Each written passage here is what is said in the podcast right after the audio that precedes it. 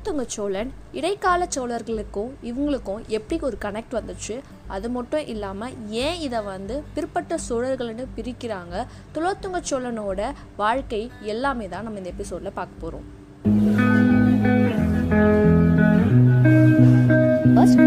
சோழனோட பேக்ரவுண்ட்குள்ளே போவோம். துலோத்துங்க சோழன் யாருன்னு பார்த்தா அம்மா வழியில் சோழ பரம்பரையை சேர்ந்தவங்க. அப்பா வழியில் பார்த்தோம்னா கீழ சாளுக்கிய மன்னர்களை வம்சத்தை சேர்ந்தவங்களா இருக்காங்க. யார் இவங்க அம்மா அப்படின்னு பார்த்தா அம்மாங்கா தேவி யார் இந்த அம்மாங்கா தேவி இவங்க வந்து ராஜேந்திர சோழனோட மகளாவும் ராசாதிராசன் ராஜேந்திர சோழதேவன் வீரராஜேந்திரனோட சகோதரியா இருக்காங்க. இந்த பக்கம் நரேந்திரர் யாருன்னு பார்த்தா இவங்களோட அம்மாவும் வந்து சோழ வம்சத்தை சேர்ந்தவங்களா இருக்காங்க. யார் இவங்க அம்மா அப்படின்னு பார்த்தா குந்தவை நாச்சியார். குந்தவை நாச்சியார் யாருன்னு நமக்கு எல்லாருக்குமே தெரியும். ராஜராஜ சோழனோட மகளாவும் ராஜேந்திர சோழனோட தங்கையாவும் இருக்காங்க. சோழரையும் அவரோட தாய்மாமா பொண்ணுக்கு தான் வந்து திருமணம் பண்ணி கொடுத்துருக்காங்க.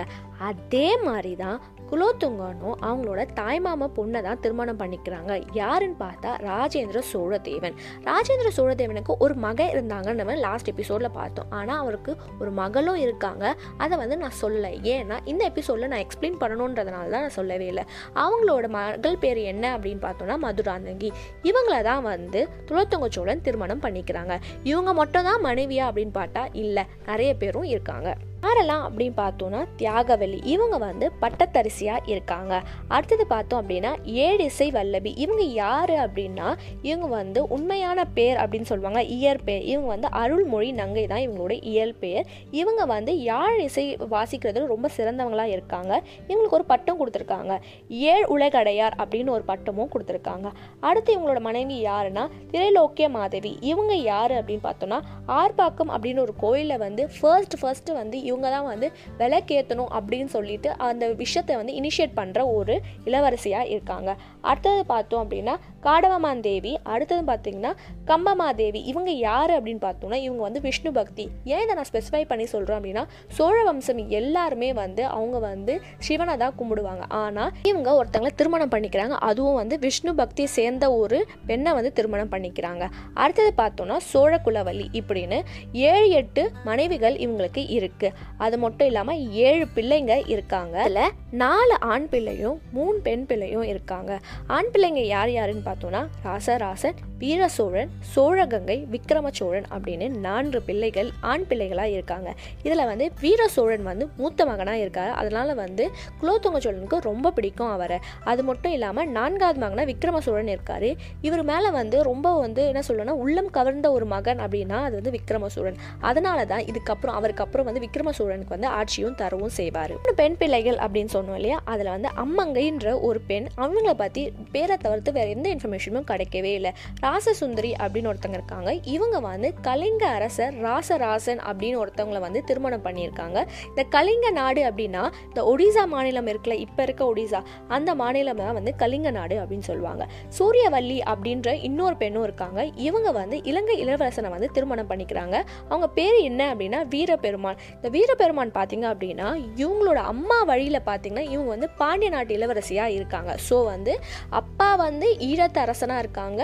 அம்மா வந்து பாண்டிய நாடு இளவரசியாக இருக்காங்க வீரபெருமானுக்கு ஸோ இவங்களோட மகன் தான் இந்த வீரபெருமான் இவர் அப்பா வழியில் பார்த்தோம் அப்படின்னா இவங்க வந்து ஏழாம் விஜயாதித்தன் ஏழாம் விஷ்ணுவர்தன் அப்படின்னு இவங்களோட வம்ச வழியில் வரதான் இந்த துளத்துங்க சோழன். குலோத்துங்க சோழன் எப்படி சோழ நாட்டுக்கு அரசராகவும் மன்னராகவும் ஆகிறாரு அப்படின்னு பார்த்தா வீர ராஜேந்திரன் ஆட்சி செஞ்சுட்டு இருக்காரு இவர் யாருன்னா ராஜேந்திர சோழனோட மகன். இவர் ஆட்சி செஞ்சுட்டு இருக்கும் போது இவர் வந்து இறந்துடுறாரு அந்த சமயம் அதாவது இவர் இறக்கிறதுக்கு முன்னாடி ஆதி ராஜேந்திரன் காஞ்சியை ஆட்சி செஞ்சுட்டு இருந்தாரு என்ன ஆகுது அப்படின்னா இவர் இறந்ததுக்கு அப்புறம் இவர் வந்து கங்கை கொண்ட சோழபுரத்துக்கு வந்துடுறாரு. ஆதி ராஜேந்திரன் அங்கே ஆட்சி நடத்திட்டு இருக்காரு இப்படி நடந்துகிட்டே இருக்கும்போது என்ன ஆகுதுன்னா ஆதி ராஜேந்திரன் வந்து கொல்லப்படுறாங்க. அதனால சோழ நாடே ஒரு பெரிய குழப்பத்திலேயே இருக்கு.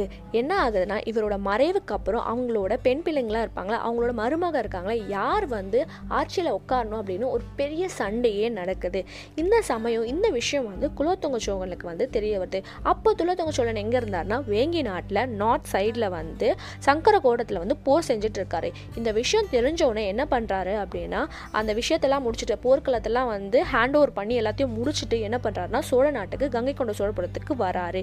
இப்போ என்ன ஆகுது அப்படின்னா அந்த மருமகனுங்க இருக்காங்களே இவரும் ஒரு மருமகன் தான். இந்த மூணு நாலு மருமகளுக்குள்ள ஒரு போர் ஏற்பட்டு அப்பதான் வந்து துளத்துங்க சோழன் வந்து அரசரா ஆகிறாரு. துளத்துங்க சோழன் அங்க இருந்து சோழ நாட்டுக்கு கங்கை கொண்ட சோழபுரத்துக்கு வந்துட்டார். அவரோட நாடை யார் பார்த்துப்பாருன்னா இவர் வரும்போதே நான் ஹேண்ட் ஓவர் பண்ணிட்டு வந்தாங்கன்னு சொன்னல அவரோட சித்தப்பா கிட்ட மொத்த நாடையும் ஹேண்ட் ஓவர் பண்ணிட்டு இவர் வந்து சோழ நாடை பார்த்துக்க வந்துட்டாரு. இந்த டைம்ல தான் என்ன பண்ணுவாங்கன்னு எப்பவுமே ஒரு ஆட்சி மாற்றம் நடக்கும்போது ஒரு பிரச்சனை பண்ணுவாங்கன்னு சொன்னல இந்த குழப்பமான டைமை ஸ்ரீலங்காவில் விஜயபாகு ஒரு ரோகான மலையில் கொல்லிமலையில் இருந்தாங்கன்னு சொன்னல இவங்க வந்து பிரச்சனை பண்ண ஆரம்பிக்கிறாங்க. என்ன பண்ணுறாங்க அப்படின்னா நார்த் சைட் ஆஃப் ஸ்ரீலங்காக்கெலாம் வந்து அட்டாக் பண்ணுறாங்க எப்படியாவது வந்து அவங்க நாட்டை வந்து ஃபுல் ஸ்ரீலங்காவும் அவங்களோட கண்ட்ரோல்குள்ளே கொண்டு வரணும் அப்படின்னு இவங்க வந்து இந்த டைமை வந்து யூட்டிலைஸ் பண்ணிக்கிறாங்க. மற்ற நாட்டுக்கு இந்த சைடு வந்து அதாவது இலங்கை மேலே வந்து எந்த கான்சென்ட்ரேஷனும் கிடையாது. ஏன்னா அவங்க நாட்டிலேயே ஒரு பெரிய குழப்பம் இருக்குது ஏன்னா ஆதிராஜேந்திரன் கொல்லப்பட்டார். அதுக்கப்புறம் வந்து யார் அரசர் ஆகணும்னு அவங்க மருமகளுக்குள்ளேயே ஒரு பெரிய சண்டை ஏற்படுது. இதனால் வந்து இலங்கையை வந்து அப்படியே விட்டுட்டாங்க. என்ன ஆகுது அப்படின்னா நம்மளோட விஜயபாகு இருக்கார் இல்லையா? இவர் என்ன பண்ணுறாரு இதுதான் வந்து வந்து கரெக்டான டைம்னு சொல்லிட்டு அங்கே இருக்க சேனை தலைவரை வந்து கொண்டுட்டு படை அந்த சோழர் படைகளாக இருக்குல்ல அவங்கள எல்லாமே முறியடிச்சிட்டு அவரோட கொடியை வந்து அங்கே பறக்க விடுறாரு. அங்கே பிரச்சனை எல்லாமே ஓஞ்ச பிறகு என்ன ஆகுதுன்னா சோழர்கள் சும்மா வேலை திருப்பி வராங்க திருப்பி வந்து விஜயபாகு வந்து அட்டாக் பண்ணுறாங்க என்ன ஆகுது அப்படின்னா விஜயபாகு ஓடி போயிட்டு திருப்பியும் அந்த ரோகான மலையில் போய் வந்து அவரை வந்து ஒழிச்சிக்கிறாரு. அதுக்கப்புறம் தமிழா கிராமம் அப்படின்ற ஒரு கிராமத்தை ஆக்கியபை பண்ணிட்டு அங்கே ஒரு அரண்மனையை கட்டி அங்கே ஒரு பெரிய படையை வந்து அவர் திரட்டியிருக்காரு. எதுக்குன்னா சோழர்களை எதிர்த்து திருப்பி போர் செய்யணும் அப்படின்னு அவர் வந்து ரெடியாக இருக்காரு. இப்போ நம்ம ரோகான மலை அரசரான விஜயபாகு என்ன பண்ணுறாரு அப்படின்னா ரெண்டு படையை வந்து திரட்டுறாரு எதுக்காக அப்படின்னா ஒரு படை வந்து அனுராதபுரத்தை வந்து அட்டாக் பண்ணும். இன்னொரு படை வந்து போலனருவா அப்படின்ற ஒரு இடத்த வந்து அட்டாக் பண்ணும். ஏன்னா இது ரெண்டுமே சோழர்கள் ஆக்கியபை பண்ண மோஸ்டான பிளேஸ் தான் இந்த ரெண்டு இடமும். என்ன பண்ணுறாரு அப்படின்னா எப்படி ஒரு டெரரிஸ்ட் சொல்லுவாங்களே எல்லா இடத்துலையும் ஒரே டைமில் ஒரே நேரம் ஒரே செகண்டில் வந்து வெடிக்கணும்னு அந்த மாதிரி வந்து ரெண்டு இடத்துலையும் அட் அ டைமை வந்து படையை வந்து தரட்டுறாரு அட்டாக் பண்ணுறாரு சோழர் சோழர்கள் வந்து வீழ்ச்சி அடைகிறாங்க ராச சோழனால் ஏற்பட்ட ஒரு சோழ அரசு வந்து இலங்கையில் ஆயிரத்தி எழுபத்தி ஆறில் வந்து வீழ்ச்சி அடையுது.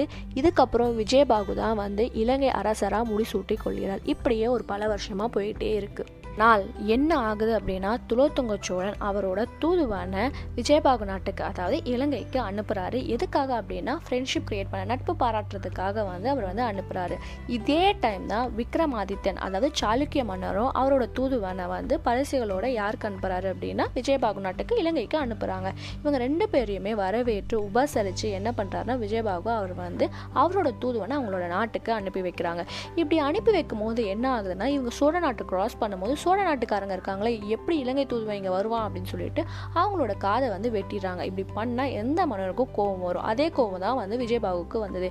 என்ன பண்ணுறாரு அப்படின்னா சோழ தூதுவனை கைப்பிடிச்சிட்டு என்ன சொல்கிறாருன்னா உன் மன்னனை வந்து நேருக்கு நேருக்கு போர் செய்ய சொல்லி. இல்லைனா அவனோட படையை கூட்டிகிட்டு வந்து போர் செய்ய சொல்லி. இந்த மாதிரி பண்ணக்கூடாதுன்னு சொல்லி அவனுக்கு வந்து அதாவது சோழ தூதுவனுக்கு வந்து பெண் ஆடையை அணிவிச்சு அவன் வந்து அனுப்பி விடுறாரு. விஜயபாகுவும் போர் செய்ய ரெடியாக இருக்காரு. சோழ நாட்டுக்கு ரெடியாக போக இருக்காரு. அந்த சமயம் என்ன ஆகுது அப்படின்னா போல்நாருவா அப்படின்ற ஒரு அரசர் வந்து சோழ மரபில் வந்த ஒரு அரசர். இவரை வந்து இந்த போர்க்களத்துக்கு வந்து அனுப்புகிறாரு அனுப்பும் போது என்ன பண்ணுறாருன்னா அந்த மன்னர் வந்து மறுக்கிறார். நான் வந்து சோழ நாட்டுக்கு எதிர்த்து நான் போர் செய்ய மாட்டேன் அப்படின்னு அவர் மறுத்ததுனால என்ன பண்ணுறாருன்னா அவரையும் கொண்டுட்டு அவங்களோட பிள்ளைங்க இருப்பாங்கள்ல அதாவது பசங்க மூணு பேரையும் வந்து சிறைப்பிடிச்சு அங்கே இருக்க அரண்மனை அதாவது சோழர்கள் கட்டின எல்லா விஷயத்தையுமே எரிச்சிடுறாரு விஜயபாகு.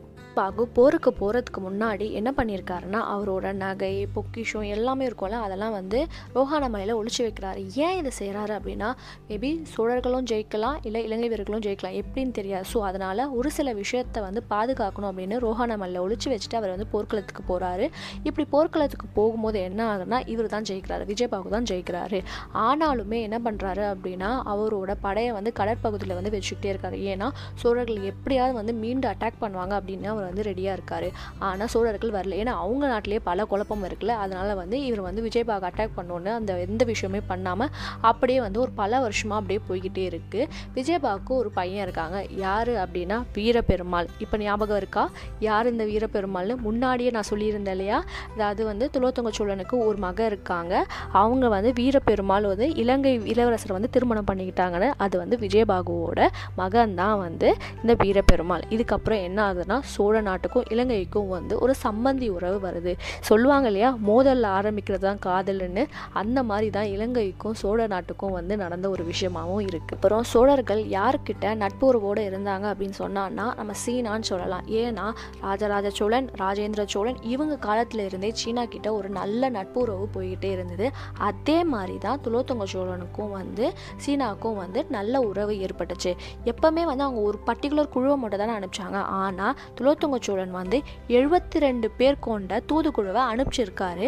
அதில் வந்து என்ன மாதிரி கிஃப்ட்ஸ்லாம் கொடுத்துருக்காரு அப்படின்னா கண்ணாடி பொருட்கள் கொடுத்துருக்காரு கற்பூரம் கொடுத்துருக்காரு காண்டாமிருகமோட கொம்பை கொடுத்துருக்காரு தந்தம் கொடுத்துருக்காரு வாசனை பொருட்கள் கொடுத்து கிராம்பு ஏலக்காய் இந்த மாதிரி வந்து பல விஷயமான பொருட்களை வந்து சீன மன்னருக்கு வந்து அவர் வந்து அனுப்பிச்சிருக்காரு. இதுக்கு சீன மன்னர் என்ன பண்ணியிருக்காருன்னா அந்த வந்தாங்க இல்லையா தூதுவர்களை இவங்க வந்து நல்லா உபசரித்து என்ன பண்ணுறாருன்னா ரிட்டன் கிஃப்டாக வந்து இருபத்தி ஒன்றாயிரத்தி எட்நூறு செப்பு காசுகளை அவங்க கொடுத்துருக்காங்க. இப்போது இலங்கையும் சமாதானமாகிடுச்சு நல்ல ரிலேஷன்ஷிப்பை பில்ட் அப் பண்ணியாச்சு. அதே மாதிரி சீனர்கள் கிட்ட வந்து நம்ம ஆல்ரெடி குட் புக்ஸில் தான் இருக்கோம். ஸோ இன்னும் இன்னமும் வந்து நல்ல ரிலேஷன்ஷிப் பில்ட் ஆயிடுச்சு. இதுக்கப்புறம் எந்தெந்த நாடுகள்லாம் வந்து நம்ம சோழ நாட்டுக்குள்ளே நல்ல உருவோடு இருக்குது அப்படின்றத நம்ம தெரிஞ்சுக்கணுன்னா நீங்கள் எல்லாருமே சோழ பயணத்தில் தொடரணும்.